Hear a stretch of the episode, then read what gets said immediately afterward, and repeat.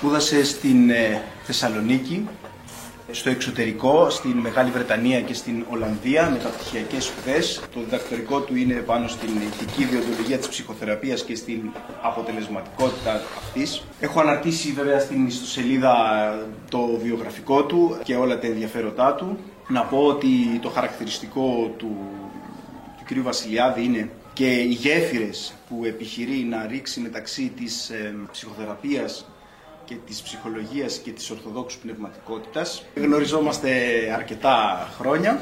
Προσωπικά μπορώ να αμαρτυρήσω για την εμβρήθειά του και για τη βαθύτητα της ψυχοθεραπευτικής του σκέψεως αλλά εν πάση περιπτώσει δεν έχει και τόσο σημασία, τι νομίζω εγώ. Σήμερα ήρθε εδώ κατά πέτηση των νεωτέρων. Να σας ενημερώσω κύριε Βασιλιάδη, Γρηγόρη, ότι φέτος κάναμε μια προσπάθεια να ασχοληθούμε λίγο με την ψυχολογία, με τα προβλήματα τα ψυχολογικά, ε, όχι ότι λύσαμε κανένα πρόβλημα ψυχολογικό, αλλά έτσι εγκυκλοπαιδικά και ενημερωτικά ήλθαμε και κάποιες ε, σημαντικές θεωρίες μεγάλων ψυχολόγων και θεμελιωτών προκειμένου να έχουμε μία ιδέα. Πάνω σε αυτή την εργασία υπήρξαν ερωτήσεις, υπήρξαν ε, αναστατώσεις, πολλές φορές βαθιές αναστατώσεις.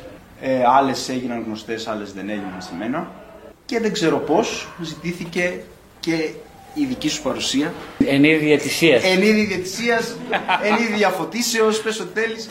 Τέλος πάντων προκειμένου να μας πεις δύο λόγια να μπορέσουμε και εμείς να ξεδιαλύνουμε. Υπάρχουν κάποιες ε, ερωτήσεις από τα παιδιά και με τα χαράς, επειδή γνωριζόμαστε, είπα να μας επισκεφτείς και να τα πούμε.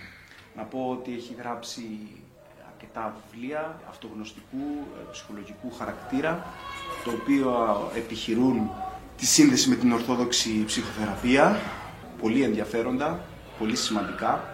Το λόγο έχεις εσύ. Χαρά μου που είμαι εδώ, όπως καταλαβαίνετε. Μου αρέσει πολύ να, να μιλάω, ειδικά σε ανθρώπους οι οποίοι καταλαβαίνω από τα συμφραζόμενα ότι έχουν αντίστοιχα ενδιαφέροντα με μένα. Και όπως είπε και ο πατέρας Σπύρος, το βασικό δικό μου ενδιαφέρον τα τελευταία χρόνια είναι, δεν θα έλεγα η προσπάθεια, γιατί δεν είναι αποτέλεσμα προσπάθειας, είναι αποτέλεσμα έτσι μια αβίαστο ενδιαφέρον, σχεδόν ε, ως αντίδωρο στις δωρεές που έχω δεχτεί, να συνδεθεί το ορθόδοξο πνεύμα με την ε, ψυχοθεραπεία, κυρίως την αναλυτικού τύπου θεραπεία. Ε, όλα μου τα βιβλία σχετίζονται με αυτή την, ε, τη διάθεσή μου ας πούμε, να μεταβιβάσω την εμπειρία μου κυρίως.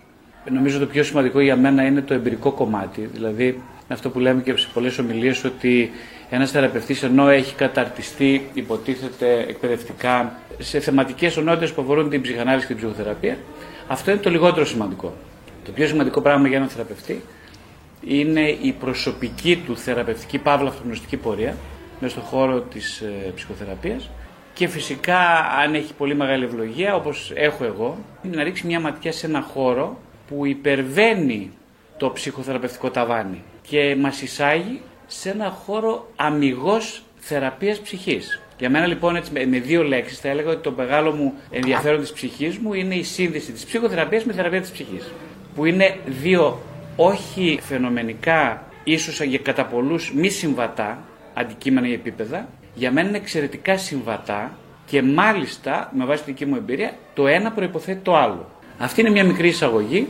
Είμαι διαθέσιμος για ό,τι ερωτήσεις, κατάλληλες και μη κατάλληλες, ακατάλληλες, να μου κάνετε και να κάνουμε έτσι μια συζήτηση με σκοπό να μεταβιβάσουμε τις εμπειρίες μας. Δηλαδή να ανταλλάξουμε εμπειρίες. Η ψυχοθεραπεία είναι ένας χώρος που δεν μπορεί παρά να υπάρχει μόνο ανταλλαγή εμπειριών. Δηλαδή, ο θεραπευτικός χώρος είναι ένας χώρος που δεν υπάρχει κάποιος ειδικός. ή μάλλον να το πούμε διαφορετικά, όπως είπε ένας μεγάλος ε, θεραπευτής, ο Καρλ Γιούγκ είναι ο θεραπευτής, ο πραγματικός θεραπευτής είναι αυτός που θα είναι σε θέση να μπορεί να βάλει στην άκρη τη θέση του ειδικού για να μιλήσει ως ένας άνθρωπος που έχει εσωτερικές εμπειρίες. Στο βαθμό που το κάνει αυτό, είναι θεραπευτής. Στο βαθμό που δεν μπορεί να το κάνει αυτό, μιμείται το θεραπευτή. Είναι μια απομίμηση. ίσως μια κακή απομίμηση θεραπευτή. Νομίζω ότι ο σκοπός της ζωής μας είναι η αιωνιότητα. Το ερώτημα είναι, όταν λέμε αιωνιότητα, τι εννοούμε οι άνθρωποι; Έχω την εντύπωση, από την ελάχιστη εμπειρία μου, ότι το βίωμα της αιωνιότητας είναι ένα βίωμα μιας ε, αξέχαστης, αλυσμόνητης επαφής με πυρηνικό κομμάτι του εαυτού στο εδώ και τώρα της ζωής. Η αιωνιότητα δεν είναι κάτι που έρχεται, δεν είναι κάτι που θα έρθει, είναι κάτι που το ζει κανείς τις στιγμές, τη στιγμή που είναι απόλυτα ενωμένος με ό,τι πιο σημαντικό μέσα του στο εδώ και τώρα. Στο τελευταίο μου βιβλίο είναι γεμάτο τέτοιες στιγμές, έχουν τον αέρα τη μυρωδιά της αιωνιότητας. Με αυτή την έννοια όμως. Στιγμές δηλαδή αληθείς. Στιγμές δηλαδή που δεν χρειάζονται να, να επεξεργαστούν με νοητικό τρόπο για να υπάρξουν και να καταγραφούν σαν πάρα πολύ σημαντικές και ανεξίτηλες. Αυτές είναι οι στιγμές της απόλυτης ζωτικότητας. Δεν χρειάζεται να επισέρθει καθόλου η διαδικασία της μνήμης για να τις θυμάσει στη ζωή τους. Σε χαράζουν και το αποτύπωμα μένει για πάντα. Αυτές λοιπόν οι στιγμές της αέναης ζωτικότητας. Δεν χρειάζεται το εγώ, το εγώ δηλαδή η προσωπικότητά μας, αυτό που λέει η περσόνα, να μπει εμπρόθετα και με κόπο, με προσπάθεια, σε μια διαδικασία απομνημόνευσης. Αυτές είναι οι μνήμες οι οποίες είναι περιφερειακού τύπου. Δηλαδή έχουν σκοπό περισσότερο να μας συνδέσουν με το εγώ μας. Με μια λειτουργική προσωπικότητα που ανταποκρίνεται στις καθημερινές απαιτήσεις της ζωής. Οι στιγμές της αιωνιότητας δεν προέρχονται ούτε από το εγώ. Το εγώ είναι απλά παρατηρητής αυτών των στιγμών. Είναι υποδοχέας και συνεργάτης για να δεχτεί φυσικά ένα τέτοιο υλικό. Αλλά δεν είναι ο βασικός εκπρόσωπός τους. Είναι οι στιγμές που ένα κομμάτι του εγώ, το οποίο περισσότερο συνδέεται με το ασυνείδητο, είναι έτοιμο να υπερβεί αυτόν για να γνωρίσει τον όντως όντα. Αυτές τις στιγμές είναι συνεργασία ενός συνεργατικού εγώ, της ασυνείδητης επιθυμίας και του Χριστού. Γι' αυτό είναι αλυσμόνητες. Πιστεύω και μετά θάνατον, οι στιγμές ζωτικότητας δεν πρόκειται να ξεχαστούν ποτέ. Δεν είναι δηλαδή προϊόν μιας προσπάθειας να είναι η ζωή λειτουργική στην καθημερινότητα. Δεν έχει σχέση με τη γραμμικότητα της ζωής αυτές τις στιγμές. Είναι εκτός χώρου και χρόνου. Την ώρα που είναι κανείς απόλυτα ζωντανός, ξέρει νομίζω, έχει μια πολύ μικρή πρόγευση της αιωνιότητας. Τώρα θα μου πεις το πολύ βασικό ερώτημα, η ψυχοθεραπεία αποσκοπεί σε κάτι τέτοιο; Πολύ δύσκολη ερώτηση. Κατά την ταπεινή μου άποψη, η ψυχοθεραπεία θα έπρεπε μόνο σε αυτό να αποσκοπεί. Αλλά, τεράστιο αλλά, η ψυχοθεραπεία δεν έχει ιδέα από αυτά για τα οποία μιλάμε σήμερα, οι περισσότεροι. Δεν φταίνει οι άνθρωποι, δεν φταίει κανένας. Όλα αυτά είναι ζητήματα επιθυμίας. Δηλαδή η επιθυμία είναι ο χώρος της αένα ζωτικότητας. Είναι αυτή που υπόσχεται την αένα ζωτικότητα. Η επιθυμία μας δεν είναι προϊόν, όπως είπαμε, προσπάθειας στην του εγώ. Δεν είναι. Περισσότερο η εμπειρία μου λέει ότι ενεχόμαστε από την επιθυμία παρά την ενέχουμε. Η επιθυμία είναι Όπως είπε κάποιος, νομίζω, ε, ο Τόμας Μέρτον πρέπει να το είπε, ένας καθολικός μοναχός, που τώρα έχει κοιμηθεί εδώ και χρόνια, πρέπει να ήταν πολύ σπουδαίος άνθρωπος αυτός, είχε πει ότι ο Θεός αγαπάει περισσότερο τη σκιά παρά το εγώ. Εννοούσε μάλλον, ένα από αυτά που ίσως εννοούσε, είναι ότι ο Θεός αγαπάει πολύ περισσότερο το άγνωστο για το εγώ μέγεθος της ε, επιθυμίας και του δυναμικού αυτής της επιθυμίας παρά το περιορισμένο εγώ στις συντεταγμένες που το ίδιο έχει καθορίσει για τη ζωή. Η σκιά είναι ένα τεράστιο κομμάτι του ασυνειδήτου το οποίο ουσιαστικά εμπλέκεται στις πιο σημαντικές αποφάσεις της ζωής μας εν αγνοία μας. Ο Γιούγκ ήταν αυτός που μίλησε περισσότερο για τη σκιά, σε αντίθεση με τον Φρόιντ, ο οποίος θεώρησε τη σκιά σαν ένα, το ασυνείδητο γενικά, σαν μια αποθήκη που πετάς τα άχρηστα πράγματα ή τα κακά, τα οποία θα πρέπει κάποια στιγμή να βγουν από τη μέση, γιατί είναι και κακά και επιζήμια και άχρηστα.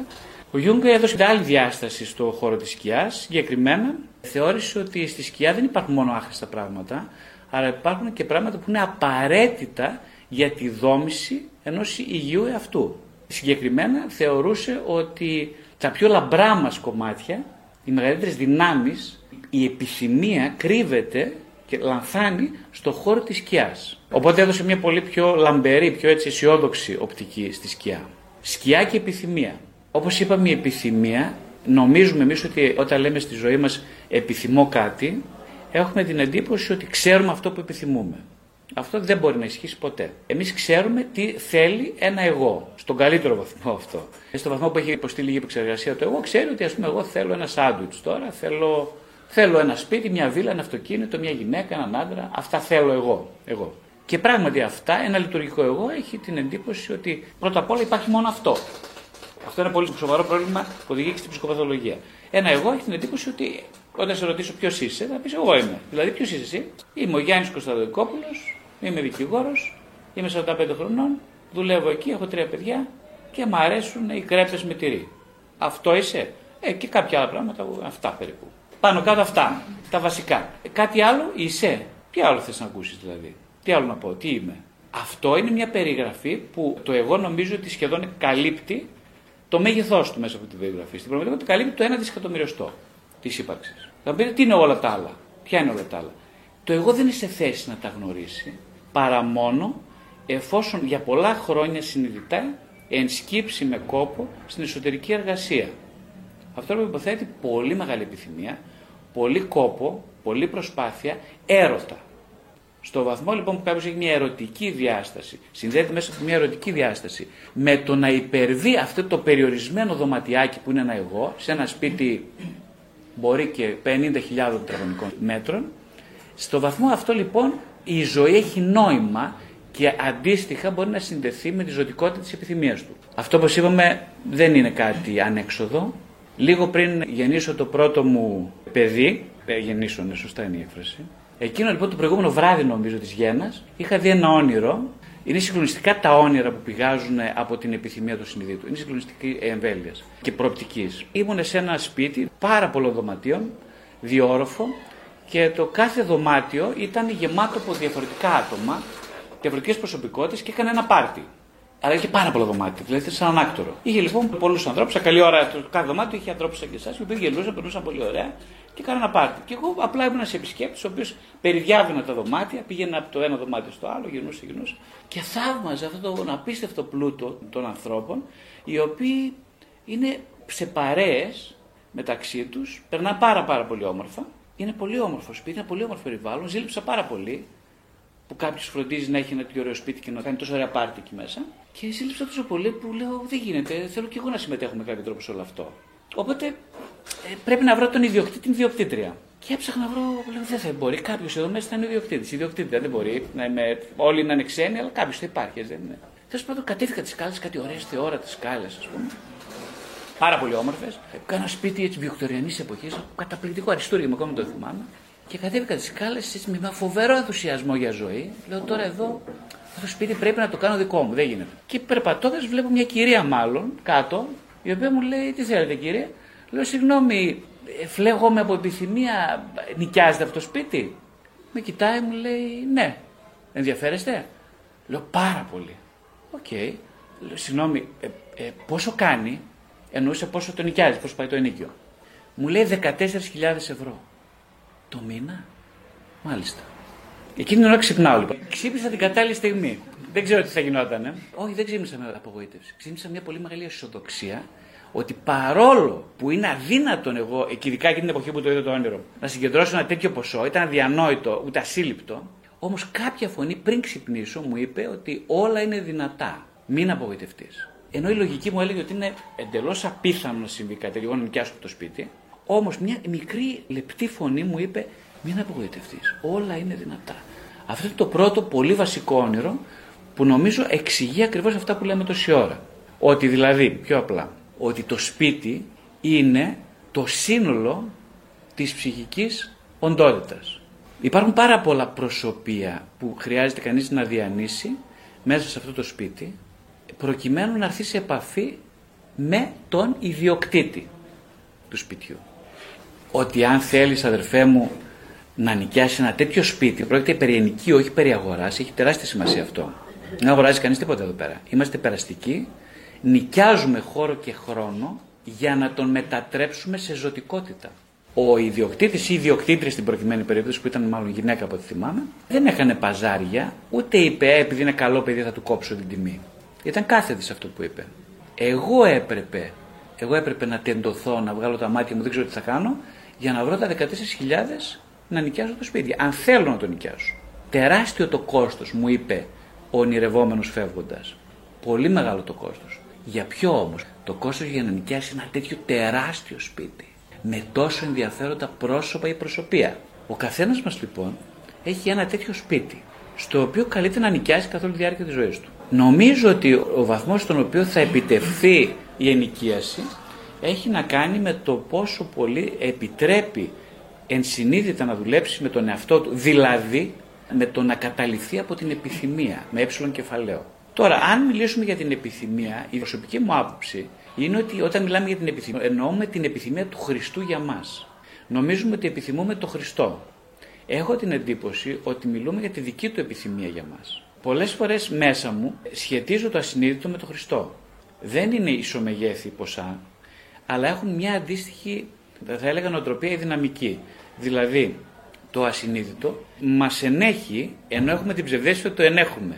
Δηλαδή είμαστε ένα ψυχουλάκι, το εγώ, και έχει την εντύπωση ότι μπορεί να, ότι είναι ο ηγέτης του σύμπαντος. Στά. Ενώ είναι μια δεκάρα μέσα σε ένα δισεκατομμύριο. Αυτό είναι το εγώ. Η αλήθεια είναι ότι θα απογοητευτεί κάποιος με αυτή την προοπτική ξεκινώντας τη ζωή του. Έρχεται όμως σε κάποια στιγμή στην οποία αναζητάει κανείς την επιθυμία, έρχεται, τον βρίσκει η επιθυμία, δηλαδή ο Χριστός, τον βρίσκει, το συναντάει στον δρόμο, στο βαθμό που νομίζω θέλει πολύ να καταληφθεί από αυτήν την επιθυμία, δηλαδή από τον Χριστό. Και τότε καταλαβαίνει κανείς πόσο ατελέσφορος είναι ο αγώνας να κατακτήσει την επιθυμία. Αλλά ο καταλαβαίνει, όχι διανοητικά, αλλά σπλαχνικά, ότι έχεις την ανάγκη να καταληφθείς από την επιθυμία. Τότε λοιπόν κανείς συνειδητοποιεί το μέγεθος του εγώ, αλλά δεν το βιώνει πια ως κομπλεξικό το τρόπο, ως απειλητικό το μικρό του μέγεθος. Το εγώ βασικά είναι ένα μεγάλο κόμπλεξ, λέει ο Γιούγκ. Ότι το εγώ είναι ένα κόμπλεξ, κινούμενο. Δηλαδή είναι ένας κόμβος, ένα σύμπλεγμα αυτοματισμών, προγραμματισμού, είναι σε προγραμματάκι, ένα software, το οποίο είναι προγραμματισμένο από DNA αλλά και από γονεϊκές καταβολές, από γονεϊκές παιδαγωγήσεις κλπ. Και ε, αυτό λειτουργεί με έναν αυτόματο τρόπο και σου λέει τι θα κάνεις κάθε μέρα. Περιπτώσει, είναι πάρα πολύ χρήσιμο να υπάρχει ένα καλό δυνατό εγώ. Άλλη παρένθεση, η ψυχοθεραπεία κατά το 9% σε αυτό αποσκοπεί. Δηλαδή, αν ρωτήσετε έναν ψυχοθεραπευτή να σας πει θα σας πει ότι ο βασικός ρόλος της ψυχοθεραπείας είναι να δημιουργήσει ένα λειτουργικό εγώ εκεί που δεν υπάρχει λειτουργικότητα. Εδώ μιλάμε για παθολογία που χρειάζεται να, να διορθωθεί, θα το λέγαμε έτσι με ένα σχηματικό τρόπο. Άρα είναι πάρα πολύ σημαντικό να έχει κανείς ένα λειτουργικό εγώ, αλλά για ποιο λόγο να το έχει είναι το ερώτημα. Εδώ γυρνάμε τώρα πίσω. Πάμε στη θεωρία του Γιούγκ. Γιατί να το έχει; Θα το κάνει τι; Για να έχει μια καλή δουλειά, να είναι υγιής, να παντρευτεί, να κάνει παιδιά, να πεθάνει, γι' αυτό; Ο περισσότερος κόσμος θα απαντούσε ναι, γι' αυτό. Ελπίζω να διαφωνείτε σε αυτό. Εγώ διαφωνώ εντελώς. Αυτό είναι πολύ σημαντικό. Όντως χρειάζεται να κάνει αυτά τα πράγματα, τα οποία δεν είναι αυτονόητα. Πρέπει κάποιος να έχει ένα καλό εγώ και να μπορεί να τα συντηρήσει, να τα φτιάξει, να τα κάνει. Από εκεί πέρα όμως εκεί τελειώνει η ζωή. Ποιο είναι το νόημα της ζωής; Το νόημα της ζωής είναι η αέναη ζωτικότητα. Όπως είπαμε στην αρχή, ο κάθε θεραπευτής, θεωρητικός σημείο, πρέπει να βασίζεται στα προσωπικά του βιώματα. Οι θεωρίες είναι καλές για να σε πιάσουν το χεράκι και να σε πάνε μέχρι σε ένα σημείο. Από εκεί και πέρα, όπως λέει πάλι ο Γιούγκ, πρέπει να αφήσεις τις θεωρίες. Να τις αφήσεις πίσω. Και να προχωρήσεις με ποιου βοήθεια. Πάλι απαντάει ωραία ο, ο συνάδελφος. Με το να πιάσει το χέρι συστηματικά με το ασυνείδητο. Λέω πολλές φορές στους θεραπευόμενους να μιλάνε ελεύθερα, να γράφουν ελευθεροσυνειρμικά, να παραθέτουν τα όνειρά τους, να συνεργάζονται δηλαδή συστηματικά με το ασυνείδητο. Γιατί να γίνει αυτό; Πρώτον, γιατί είναι μια διαδικασία ταπείνωσης και αυτογνωσίας του να σέβεσαι κάποιον που δεν γνωρίζεις και είναι μεγαλύτερο από σένα. Και αν το σέβεσαι, εκείνος σου πιάνει το χέρι και πάτε μαζί. Έναν αφθάδι, κανένας δεν το πιάνει το χέρι. Το λέω κυριολεκτικά.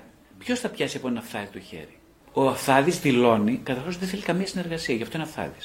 Αρχικά. Χρειάζεται το ασυνείδητο να δει μια πρόθεση. Η πρόθεση κατεργάζεται μέσω της επιθυμίας. Η επιθυμία μέσω της προσπάθειας, μέσω του κόπου. Δηλαδή, λέω πολλές φορές, λέει δεν βλέπω όνειρα, για παράδειγμα. Ωραία. Για να δεις όνειρα, θα πρέπει η ψυχή σου να καταλάβει ότι έχεις την ανάγκη να τα δεις, να συνεργαστείς. Πώς θα το καταλάβει, Με τον πολύ απλό τρόπο, θα έχεις δίπλα σου, για παράδειγμα, στο κρεβατάκι σου, ένα μολύβι και ένα σημειωματάριο. Και τι θα γίνει. Αυτό είναι πρόσκληση στο ασυνείδητο ότι εγώ είμαι εδώ για σένα. Τόσο απλή συμβολική κίνηση. Οι άνθρωποι λειτουργούμε συμβολικά. Η σχέση με το ασυνείδητο χτίζεται με συμβολικούς τρόπους. Δηλαδή η ψυχή, όπως λέει πάλι ο συνάδελφος, θέλει συμβολικές κινήσεις. Δηλαδή, όταν ας πούμε κάνεις προσευχή, αν είσαι ειλικρινής στην προσευχή, εκείνη τη στιγμή η προσευχή είναι μια συμβολική κίνηση, ερωτική, προς κάποιον ο οποίος εκ προημίου σε αγαπάει και σε δέχεται ενώ εσύ δεν δέχεσαι τον εαυτό σου ούτε τον γνωρίζεις. Εκείνος και σε δέχεται και σε γνωρίζει. Στην πραγματικότητα δηλαδή τεντώνεις την πρόθεσή σου να αγκαλιάσεις κάτι που δεν γνωρίζεις. Αυτό είναι για παράδειγμα μια συμβολική κίνηση. Προσευχή έχει τεράστια σημασία για αυτό το λόγο. Γιατί συμβολικά δηλώνει ότι είμαι ταπεινός ή δηλώνει ότι μέσα στην προαίρεσή μου είναι και η ταπείνωση ως δυνατότητα, ως προοπτική, όχι ως πραγματικότητα. Δεν τον ενδιαφέρει καθόλου πιστεύω το Θεό η πραγματικότητα. Τον ενδιαφέρει η προαίρεση, μόνο, τίποτα άλλο. Η προαίρεση όμως δηλώνεται με συμβολικές κινήσεις. Δεν δηλώνεται με φούμαρα και θα και θεωρίες χωρίς πράξεις. Απεχθάνομαι τους θεραπευόμενους ή τους υποψήφιους που δουλεύουν τον εαυτό τους και πάνε να δουλέψουν και εμένα. Τρώνε σούτ από μένα. Σέντρα κατευθείαν, πατ, στο κέντρο. Γιατί άραγε; Είμαι κακός, είμαι και κακός. Δεν είμαι μόνο κακός, θέλω συμβολικές πράξεις. Δεν μπορεί να λες άλλα και να κάνεις άλλα. Δεν σε δέχομαι. Θέλεις να δουλέψεις μαζί μου, θα βάλεις τον κόλο σου κάτω. Σου λέω εγώ τι πρέπει να κάνεις. Θα τα κάνεις, δεν μπορώ να τα κάνω. Η πόρτα είναι από εκεί. Περάστε. Κάπως έτσι πρέπει να λειτουργούμε. Δηλαδή και στην παιδαγωγική. Αυτή είναι η παιδαγωγική. Θα μου πείτε είναι δυνατόν; Ο Χριστός δέχεται τους πάντες. Τι είναι αυτά που λες, ας πούμε; Νομίζω σε πάμπολες περιπτώσεις ο Χριστός, ο Απόστολος Παύλος, η Οσία Μαρία Αιγυπτία, ο Μωυσής ο Αιθίωπας βλέπουμε πάρα πολλές περιπτώσεις ανθρώπων που δεν είχαν κατά τα μέτρα του κόσμου καμία πρόθεση αλλαγής. Ο Χριστός ως καρδιογνώστης ξέρει τη βαθιά προαίρεση του ανθρώπου. Με αυτήν κινείται. Δεν είχαν κανένα αποτέλεσμα. Καμία αγαθότητα, καμία. τουλάχιστον κατά φαινόμενα, καμία αγαθή προαίρεση. Γι' αυτό λέω εγώ, τον όνου κάνει καταλαβαίνω ότι συνεργάζεται με το ασυνείδητο. Στο ασυνείδητο κατοικεί η αληθινή προαίρεση. Όχι το τι νομίζουμε ότι θέλουμε. Δεν τον ενδιαφέρει το Χριστό καθόλου το εγώ του ανθρώπου, έχω την εντύπωση. Καθόλου. Δεν ενδιαφέρεται. Τι κοιτάει, την ασυνείδητη προαίρεση του ανθρώπου. Σε αυτήν βασίζεται, σε αυτήν ελπίζει και ξέρει ότι εκεί μπορεί να ελπίζει γιατί έχει αποτελεσματικότητα αυτό. Αν εσύ επίσης θα συνεργαστείς με τη βαθιά σου προαίρεση, το γνωρίζεις, το προγνωρίζει ο Χριστός. Και με αυτό δουλεύει. Αλλιώς όλα αυτά δεν θα υπήρχαν. Υπάρχει, βεβαίως και υπάρχει προλεκτική μνήμη, όπως λες, όπως λέγεται η ψυχανάλυση με βάση την κλινική έρευνα και μάλιστα Άγιο, όπως ο Άγιος Πορφύριος έχει πει ότι τα πιο σημαντικά γεγονότα συμβαίνουν πριν την διάρκεια της κοίησης. Η ψυχανάλυση λέει στον πρώτο χρόνο της ζωής, συμπληρώνει ο Άγιος ε, τη στιγμή της σύλληψης. Τι σημαίνει αυτό; Αυτό σημαίνει πρώτα απ' όλα ότι το εγώ το οποίο αναπτύσσεται μαζί με τη συμβατική σκέψη, δηλαδή γύρω στα 5 με 6 χρόνια της ζωής, είναι μόνο μία εξέλιξη ενός όντος που ήταν σε πιο ολιστική επαφή με τον εαυτό του πριν από τη διάρκεια της συμβατικής σκέψης. Γι' αυτό ακριβώς όλοι μας, περισσότεροι πιστεύω, ε, θαυμάζουμε τα μωρά και τα μικρά παιδάκια. Ε, το πρώτο είναι να το χαμογελάσουμε, να το πάρουμε αγκαλιά, να αισθανθούμε ότι το προστατεύουμε. Ένα θαυμασμό αισθανόμαστε. Σε ένα βιβλίο μου προσπαθώ να αναλύσω γιατί νιώθω τόσο θαυμασμό για το ένα μωρό και ένα βρέφος και ένα μικρό παιδάκι. Και νομίζω πάλι σχετίζεται με το πρώτο ερώτημα, δηλαδή ακριβώς επειδή σε αυτή τη φάση ο άνθρωπος κινείται εκτός συμβατικής σκέψης, στο προλεκτικό επίπεδο, αναπτύσσει μια σχέση ζωτικότητας με τον εαυτό του, γιατί δεν παρεμβάλλονται αυτό που λέμε διαμερισματοποίηση όχι μόνο του νόους, αλλά ολόκληρου του ψυχοσώματος. Υπάρχει δηλαδή μια ολιστική επαφή.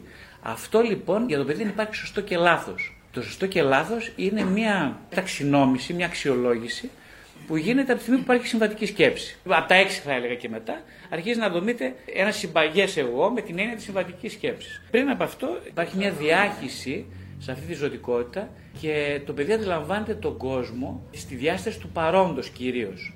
Δεν καταλαβαίνει τις χρονικές διαστάσεις, το παρελθόν, το μέλλον, δεν υπάρχει σωστό λάθος, αναγκάζεται να δημιουργήσει ένα εγώ μέσα από τις κατηγορίες του σωστού λάθους και γι' αυτό το λόγο αισθάνεται πολύ περιορισμένο και κατανόητα μερικά, δεν καταλαβαίνει κάποια πράγματα. Στη διαδικασία όμως του εκπολιτισμού του παιδιού έτσι, σιγά σιγά αναγκάζεται να, και να μεγαλώσει, να κατανοήσει κάποια πράγματα, δηλαδή να διασπαστεί, να διαχωριστεί. Οπότε νομίζω τελικά ότι θαυμάζουμε τα παιδιά ακριβώς γιατί ε, βλέπουμε μέσα μας μια χαμένη ζωτικότητα και μια χαμένη διάσταση αιωνιότητας που για τα παιδιά ήταν σχεδόν συντονισμένη με την ύπαρξή τους αυτή η διάσταση.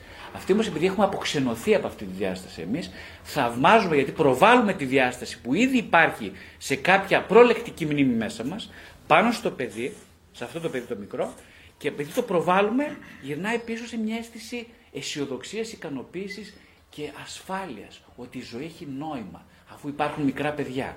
Δηλαδή, αφού υπάρχω εγώ ακόμα ως προβολή πάνω σε ένα νεογέννητο ή σε ένα μικρό παιδάκι, άρα η ζωή έχει νόημα. Δηλαδή η ζωτικότητα είναι δυνατή. Δεν νομίζω ο Χριστός να εννοεί αγαθοί άνθρωποι. Εννοεί σε σωσμένοι άνθρωποι. Δηλαδή ολόκληροι. Αν δεν υπάρχετε ως ολόκληροι, έξω από τη διάσταση του σωστού και λάθους, έξω από την αμφιθυμία του νος, δεν μπορεί να γίνετε δεκτή στη βασιλεία. Τα παιδιά δεν είναι σωστά, ούτε λάθος. Δεν έχουν ακόμα δοκιμάσει το δέντρο του καλού και του κακού, δεν εννοώ πνευματικά, ενώ σε ψυχικό επίπεδο, δεν είναι διασπασμένα. Είναι τα πρότυπα του αδιάσπαστου εσωτερικού κόσμου. Οπότε με αυτή την έννοια είναι ένα πρότυπο για μας τα παιδιά. Αλλά, εδώ υπάρχει ένα τεράστιο αλλά, χρειάζεται κανείς να διαβεί ένα κύκλο 180 μοιρών δουλειάς, εργασίας με τον εαυτό για να φτάσεις στην κατάσταση του παιδιού. Δεν είναι τόσο απλό πια. Αν χάσει κανείς τον παράδεισο αυτής της παιδική ενότητας, θέλει πάρα πολύ κόπο και δουλειά για να γυρίσει το ρολόι στον ίδιο δίκτυ. Αυτό λοιπόν θέλει πολλή δουλειά. Θέλει ψυχική δουλειά κατά τη γνώμη μου και πνευματική δουλειά. Το βρέφος δεν χρειάζεται. Δεν χρειάζεται με ποια έννοια. Υπάρχει άποψη που λέει ο ολοκληρωμένος άνθρωπος, δηλαδή ένας άγιος άνθρωπος, ο ένας άνθρωπος να είναι σεσωσμένο, δηλαδή ολόκληρος, σε αυτό δεν υπάρχει, κατά αναλογία φυσικά πάντα, η διάσπαση στα τρία σεγγολόγικα απαράτου, στα τρία ψυχικά κομμάτια. Δηλαδή η ψυχολογία του βάθους λέει ότι ένας άγιος άνθρωπος, στο βαθμό που παραδίδει κάθε μέρα, βάζω αρχή λέγεται αυτό, παραδίδει κάθε μέρα αυτά που γνωρίζει για τον εαυτό του στο θέλημα του Θεού και ο ίδιος δηλαδή αποκόπτεται εμπροθέτως από το δικό του θέλημα, στον ίδιο βαθμό ο Χριστός του φανερώνει ποιος είναι. Αυτό που του φανερώνει το ξαναπαραδίδει στα χέρια του Χριστού. Και έτσι σιγά σιγά σιγά σιγά σιγά σιγά, θεωρητικά τουλάχιστον, αλλά και πρακτικά μάλλον, απελευθερώνεται από όλα αυτά που δεν γνωρίζει. Οπότε στο τέλος γίνεται κάποιος πολύ ταπεινός άνθρωπος, δηλαδή γνωρίζει ότι δεν γνωρίζει τίποτα για τον εαυτό του ολόκληρος μπορεί να γίνει μόνο ταπεινός. Δηλαδή, ποιος είναι ο ταπεινός, Ταπεινός είναι αυτός που ξέρει ότι δεν ξέρει τίποτα. Το εγώ νομίζει ότι ξέρει. Αυτός που ξέρει ότι δεν ξέρει, στο βαθμό που ξέρει ότι δεν γνωρίζει τίποτα, είναι ένας άνθρωπος που γνωρίζει πολύ περισσότερο από ένα εγώ. Πάλι πάμε στη θεωρία του ότι ανοιγόμενος στην πόρτα στο ασυνείδητο, στην πραγματικότητα απελευθερώνεις από τους περιορισμούς του εγώ. Δηλαδή από τους περιορισμούς ενός αταπείνωτου φρονήματος. Το εγώ είναι ένα εργαλείο, εργαλείο όπως είναι το κατσαβίδι, είναι ένα εργαλείο που μας βοηθάει να φτάσουμε σε ένα επίπεδο λειτουργικότητας για να καταλάβουμε, να κατανοήσουμε σπλαχνικά ότι είμαστε κυρίως στη βάση μας προσωπία. Αν δεν το κατανοήσει βαθιά αυτό που λέει ο κάποιος, ε, δεν μπορεί να μεταπηδήσει την επιθυμία για να γίνει πρόσωπο. Καταρχάς, το πιο βασικό που δεν το γνωρίζουμε είναι ότι δεν είμαστε πρόσωπα. Για μένα η έννοια της ταπείνωσης εκεί κολλάει. Όταν λέει ένας Άγιος ότι η ταπείνωση είναι αυτογνωσία, ακριβώς αυτό σημαίνει. Αυτογνωσία σημαίνει ότι να αρχίζω σταδιακά να έρχομαι σε επαφή χωρίς να ντρέπομαι γι' αυτό και χωρίς να απελπίζομαι ε, ότι είμαι ένα πολυδιασπασμένο Δηλαδή δεν είμαι πρόσωπο. Δηλαδή με ατομικές φιγούρες, προσωπία ή περσόνες, κομμάτια, τα οποία προσπαθούν να είναι αυτονομημένα συμπλέγματα. Στη βάση του αυτό είναι ο άνθρωπος. Αυτό είμαστε εμείς εδώ πέρα. Αυτό είναι πολύ σκληρό. Για... Κάνουμε κουλουτούμπες για να μην το μάθουμε. Να σου το πω έτσι πολύ απλά. Για να μην το μάθουμε αυτό που λέω εγώ, όχι να το μάθουμε από εδώ. Από εδώ δεν έχει καμία σημασία τι ξέρουμε. Καμία σημασία. Εδώ και εδώ για να το νιώσουμε αυτό, θα απελπιστούμε φοβερά. Λέει, έχει το νου στον άδει και μία απελπίζω. Τεράστια βαριά κουβέντα αυτή. Πολύ βαριά. Μεγατόνων κουβέντα αυτή. Στον Άγιο Σουλανό Χριστός. Μεγατόνων. Όλα τα λέει αυτή η κουβέντα για μένα έχει το νου στον άδει. Δηλαδή τι, ότι είσαι για τα μπάζα. Δηλαδή είσαι ένα τίποτα. Ένα σκατό έχει περισσότερη ενότητα από σένα. Αυτό λέει ο Χριστός. Αλλά μην απελπίζεσαι. Γιατί να μην απελπίζεσαι; Γιατί έχεις τη δυναμική της επιθυμίας, έχεις εμένα. Μην απελπίζεσαι. Ο Χριστός λειτουργεί απόλυτα, απόλυτα, μέσα σε συνεχή παράδοξα. Συνέχεια. Δηλαδή οι άνθρωποι δεν τον αντέχουν να τον ακούνε. Σχιζοφρένεια, τι είναι αυτό που λέει αυτός ο άνθρωπος, λέγαν τότε. Μας τρελάνεις. Τις πόρνες συγχωρείς τον άλλο, κάνεις παρέα με τους τελώνες, δηλαδή. Τι, τι, τι είναι αυτά τώρα, είσαι απαράδεκτος. Δηλαδή πώς δεν τον καθαρίσαν και νωρίτερα, είναι, είναι, δεν ξέρω, είναι θεϊκό θέλημα. Δηλαδή, με τις συνοπτικές διαδικασίες. Έξω, έξω, έξω. Μη σε ακούω, δεν μπορώ να σε ακούσω. Είναι η απόλυτη επανάσταση ο Χριστός. Η απόλυτη, συντριπτική. Τα διαλύει όλα, όλα, ό,τι ξέραμε, τα πάντα. Ο Χριστός λέει το εξής, ότι η συγκρουσιακότητα δεν είναι λάθος. Να, ειδού η μεγάλη επανάσταση. Και έρχεται η ψυχανάλυση να το επιβεβαιώσει μετά. Ότι στη ρίζα της της συγκρουσιακότητας υπάρχει δυναμική της επιθυμίας. Αυτό λέει η ψυχανάλυση. Δηλαδή διαβάζει το Χριστό. Αυτό είπε. Ο Θεάνθρωπος λέει αυτό ακριβώς. Μη φοβάστε. Πάντα μιλάει σε παράδοξα. Μιλάει συνέχεια. Έτσι, διαβάζει το, το Ευαγγέλιο. Μόνο παράδοξα υπάρχουν. Θα τρελαθεί κανείς. Αν δεν καταλάβει ότι μέσα στο παράδοξο εμφωλιάζει, εγκυμονεί τη δυναμική της επιθυμίας, θα τρελαθεί. Αυτό λέει ο Χριστός. Εμείς δεν καταλαβαίνουμε. Λέει το εγώ. Οπ, ή σωστό ή λάθο. Αυτό το κάνεις έτσι. Ιουδαϊκή, εντελώς φασιακή νοοτροπία. Ε. Αυτό είναι λάθος. Αυτό είναι σωστό. Τέλος. Δεν το έκανες σωστά, έξω. Για παράδειγμα. Σωστά. Αυτό δεν λέμε. Έτσι μεγαλώνουμε. Αυτός είναι ο εκπολιτισμός του εγώ. Μεγαλώνουμε και λέμε αυτό. Θα μου πεις είναι λάθος. Όχι, δεν είναι λάθος γιατί πρέπει να επιβιώσουμε σε μια κοινωνία η οποία υπάγεται σε αυτούς τους κανόνες της λογικότητας. Έτσι. Σωστό λάθος. Δεν είναι λάθος αυτό. Αλλά κάποιος πρέπει να υπερβεί κάποτε αυτή τη διπολικότητα. Και ο μόνος τρόπος, ο, ο Χριστός παντρεύει τα όλα τα φαινομενικά ασυμβίβαστα, όλα. Η θεωρία του Γιούγκ ακριβώς αυτό εισήγαγε. Γι' αυτό για μένα είναι πολύ σημαντική.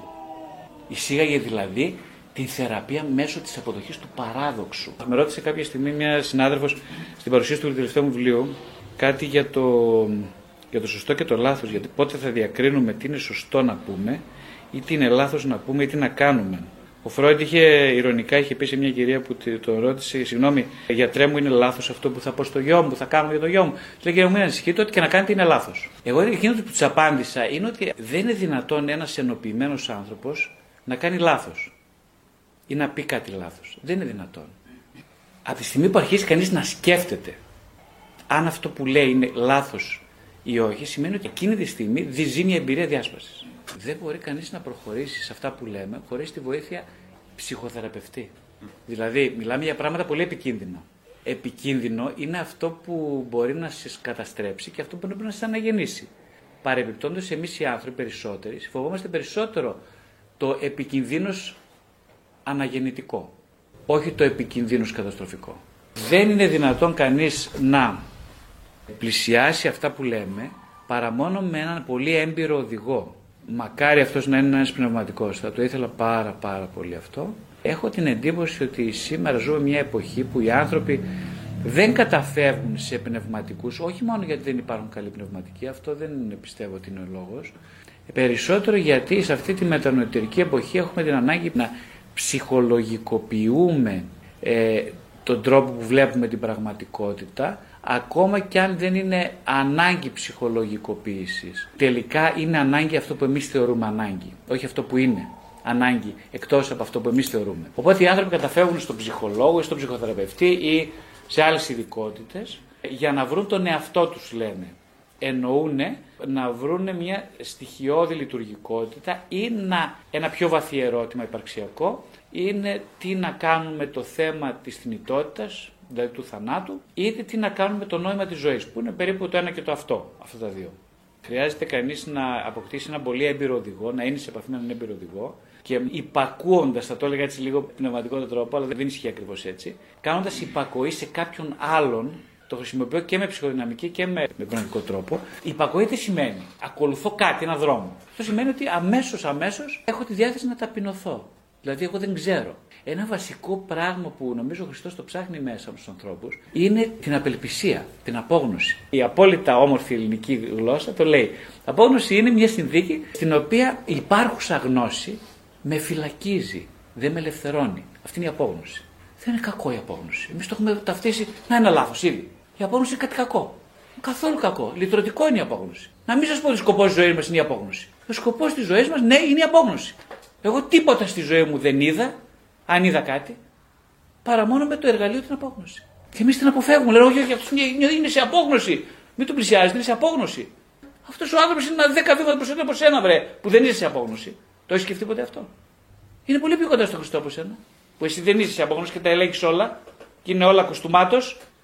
Το έχει σκεφτεί αυτό ποτέ; Ποιος πλησίασε, τους; Έναν απογνώση πλησιάζει ο Χριστός. Γιατί τους πλησιάζει, Γιατί, επειδή τους λυπάτε; Όχι, παιδάκια μου. Όχι γιατί τους λυπάτε. Γιατί έχουν τις προποθέσει αυτοί. Ποιες προποθέσει. Να αφήσουν το κουφάρι στο οποίο πίστεψαν σε όλη τη ζωή. Και λέγεται εγώ. Γι' αυτό. Μια στιγμή, μια στιγμή θα την πιάσει ο Χριστός στα μαλλιά αυτή τη στιγμή. Δεν αφήνει να πέσει τίποτα κάτω. Αλλά εμείς την τρέμουμε την απόγνωση. Γιατί θέλουμε έξω από εδώ. Διάβολος και απόγνωση, ένα και το αυτό. Δεν τα θέλουμε εμείς αυτά. Εμείς τα θέλουμε όλα. Θέλουμε και την πίτα ολόκληρη, το Χριστό στο πιάτο και το σκύλο χορτάτο. Αν δεν γίνεται έτσι, ασφάλεια και απόγνωση πάμε πακετάκι. Δεν πάνε. Οπότε τι κάνουμε; Ξανοιγόμαστε στα ανοιχτά. Λιμανάκι και Χριστό δεν πάει. Δεν βγαίνει δουλειά. Η εξίσωση δεν πάει. Δεν πάει γιατί δεν πάει; Γιατί επανάσταση είπαμε. Τι επανάσταση; Τον καθαρίζουμε. Ή θα τον καθαρίσουμε ή θα τον πιστέψουμε. Εμείς θέλουμε και να τον καθαρίζουμε κάθε μέρα. Ψιλοκομμένο, καροτάκι και τη σούπα. Και λέμε εις ο Θεός μου. Σιγά ρε μεγάλε. Ποιον έψεις τώρα. Ποιον έψεις. Κοροϊδεύεις τον εαυτό σου. Μόνο τον εαυτό σου. Γιατί τον άλλο δεν μπορεί να τον κοροϊδέψεις. Και επειδή κοροϊδεύεις τον εαυτό σου, πας μετά στον ψυχολόγο. Κάνεις ψυχοθεραπεία.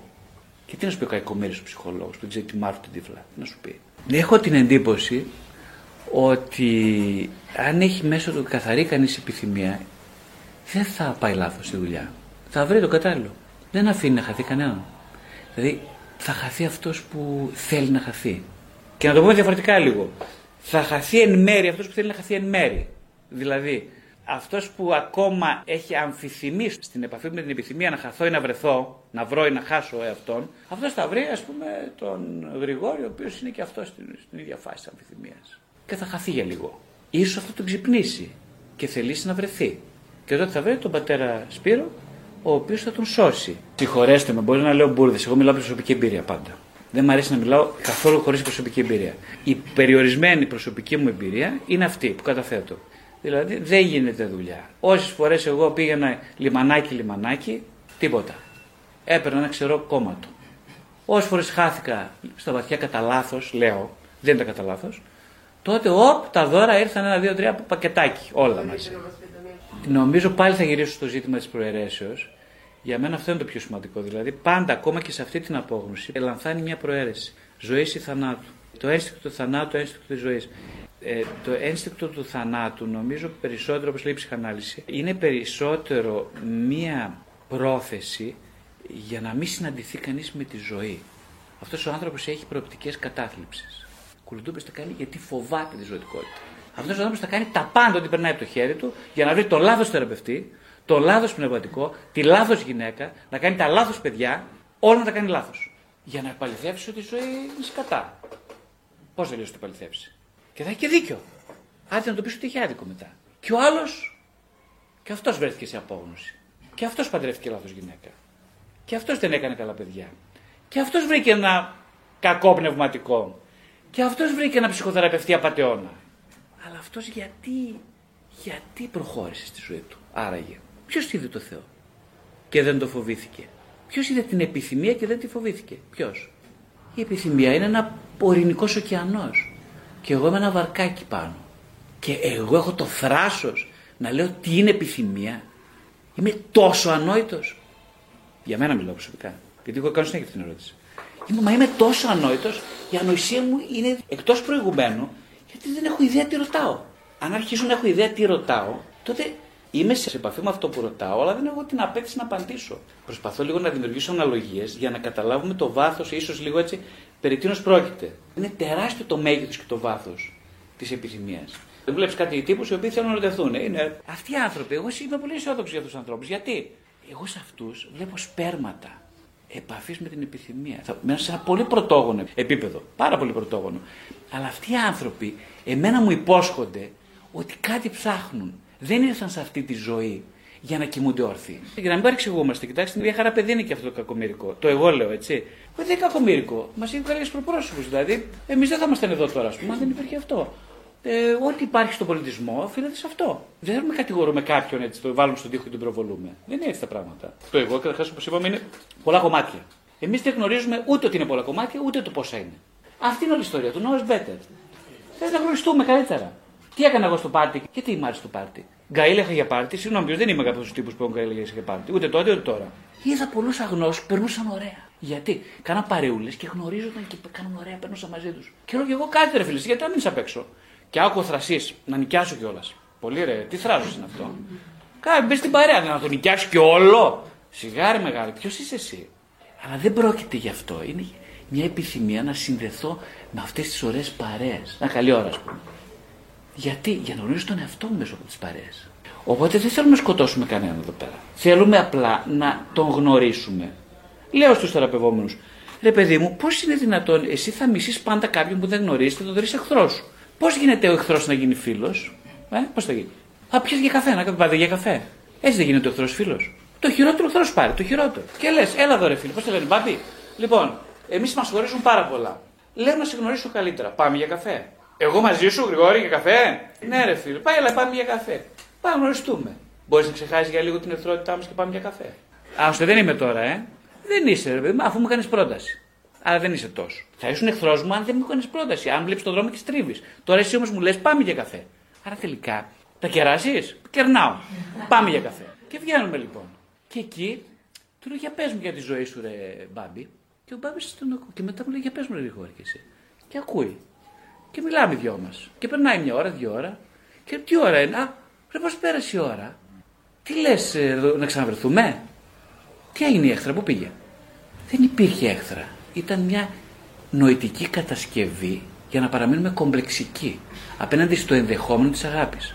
Αυτό ήταν η ιστορία όλη. Οπότε, πώς λύθηκε το θέμα; Μια πρόσκληση, παιδιά. Μια πρόσκληση αρκεί. Μια πρόσκληση. Είναι φοβερό αυτό να κάνεις μια πρόσκληση. Οι διάφορες περιοχές του εγώ περιμένει το ένα από το άλλο μια πρόσκληση σε γεύμα. Όταν λέω πριν κοιμηθώ, κάνω μια προσευχούλα και λέω, ας πούμε, έχω ένα δίλημα. Α, Χριστέ μου, πες μου, πούμε, τι να κάνω. Και κλείνω το μάτι μου και κοιμάμαι. Έχει φύγει η πρόσκληση. Είναι ήδη στο ταχυδρομείο. Θα έρθει απάντηση. Αυτό σημαίνει συμβολική κίνηση.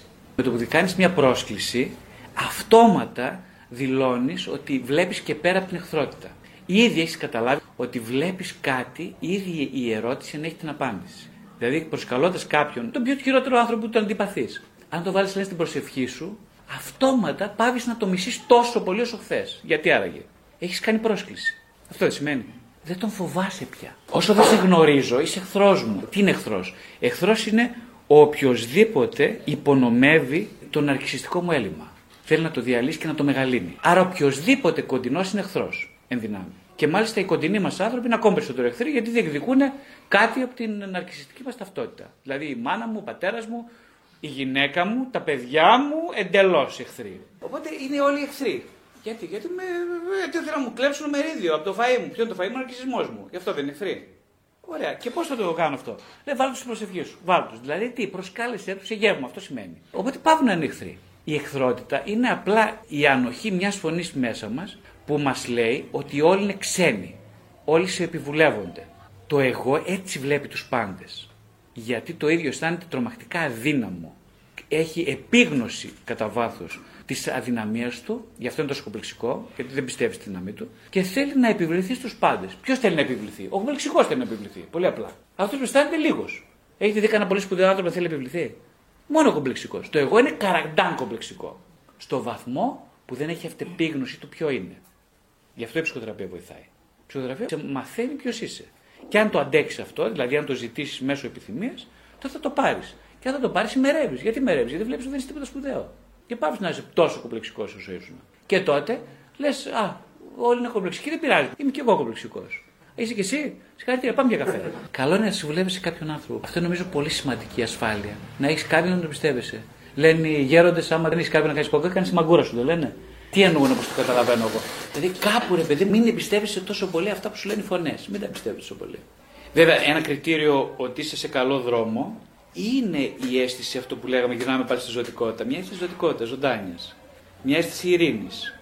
Αν μια φωνή σου λέει κάτι και αισθάνεσαι μια ειρήνη, μια ζωτικότητα μέσα σου, μια αισιοδοξία σημαίνει ότι είναι, είμαστε στην αλήθεια εδώ πέρα. Κάποιος χρειάζεται να γνωρίσει λιγάκι ποιος είναι και αν γνωρίσει ποιος είναι, δεν έρχεται σε απελπισία.